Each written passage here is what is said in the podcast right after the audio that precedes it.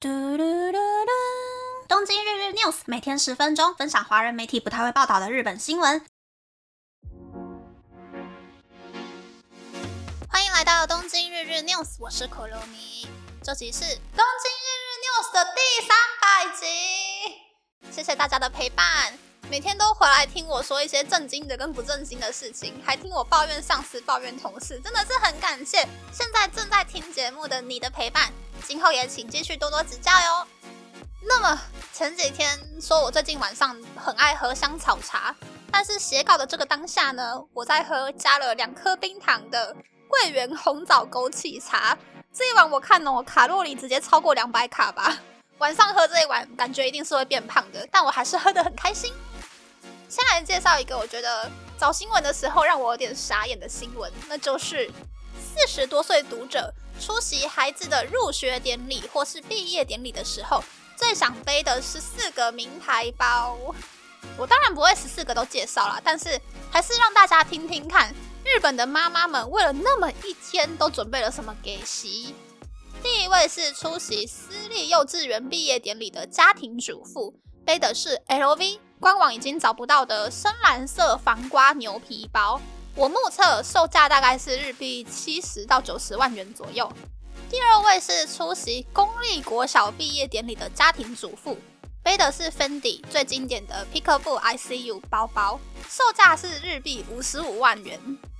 第三位是出席国际幼稚园毕业典礼的食物设计师，背的是 Gucci 期间限定的竹节包。因为是竹节包，虽然现在已经没有卖了，但是我目测价钱大概是日币六十到八十万元上下。据说是他结婚之前买的，每逢重要场合都会拿出来用的包包。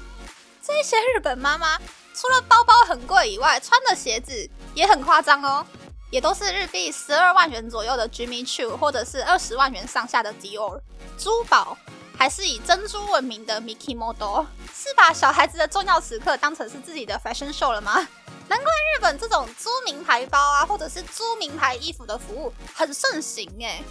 真心觉得日本女人会逼死女人的这种扭曲的观念，还真的是蛮可怕的。有什么好一直比较的啦？你们很无聊呢。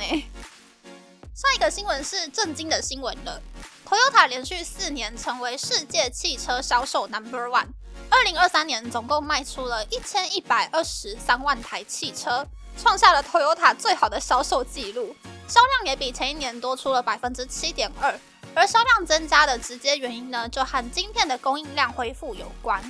虽然中国的销量少了百分之一点七，但是北美的销量增加百分之七，欧洲的销量也增加了百分之九点一，电动车销量增加百分之三十五，油电混合车的销售量甚至增加了四点三倍。不过，Toyota 集团除了第两百六十四集介绍过的大发汽车有不法行为之外，又被发现说发家的丰田自动织机以及日野汽车也都有在产品上市之前的检测造假的部分，让 Toyota 的第三代，也就是现任会长丰田章男，在昨天的记者会上向社会大众鞠躬道歉。只不过，日本的财经界对于世界级的 Toyota 集团发生了这么多不法行为感到遗憾。日本的网友也对 Toyota 的经营体系感到疑虑。嗯，没想到是整个集团都黑料料啊！如果跟大发汽车都是一样的模式的话，那可能就是引擎有问题、安全气囊有问题、钣金撑不过防撞测试，真的出车祸的时候，车子会达不到法律规定可以保护人的安全标准。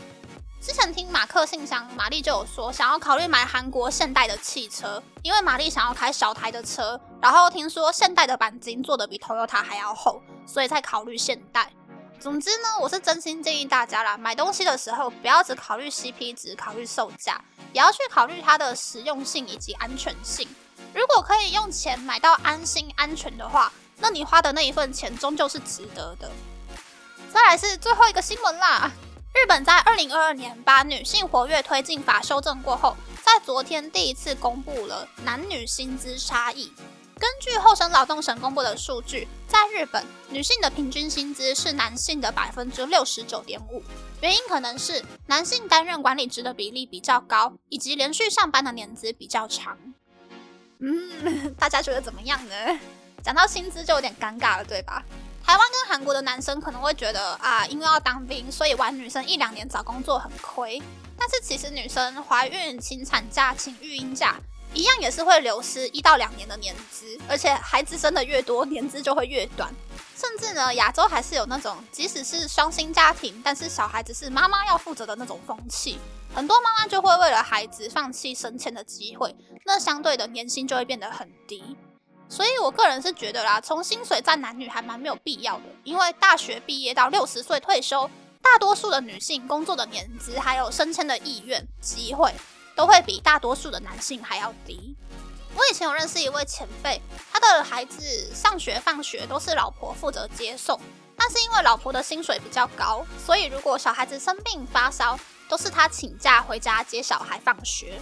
两夫妻有一个共用的行事历，如果要出差啊或是要应酬的话，都会写在行事历上面。先写上去的人就可以优先外出，而另外一个人就要负责在家带小孩。我觉得这样的生活模式也还蛮不错的，小孩也不会过度依赖妈妈或是过度依赖爸爸。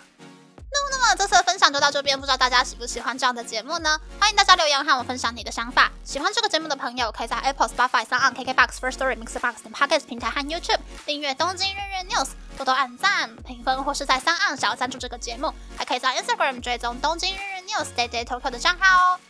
拜拜。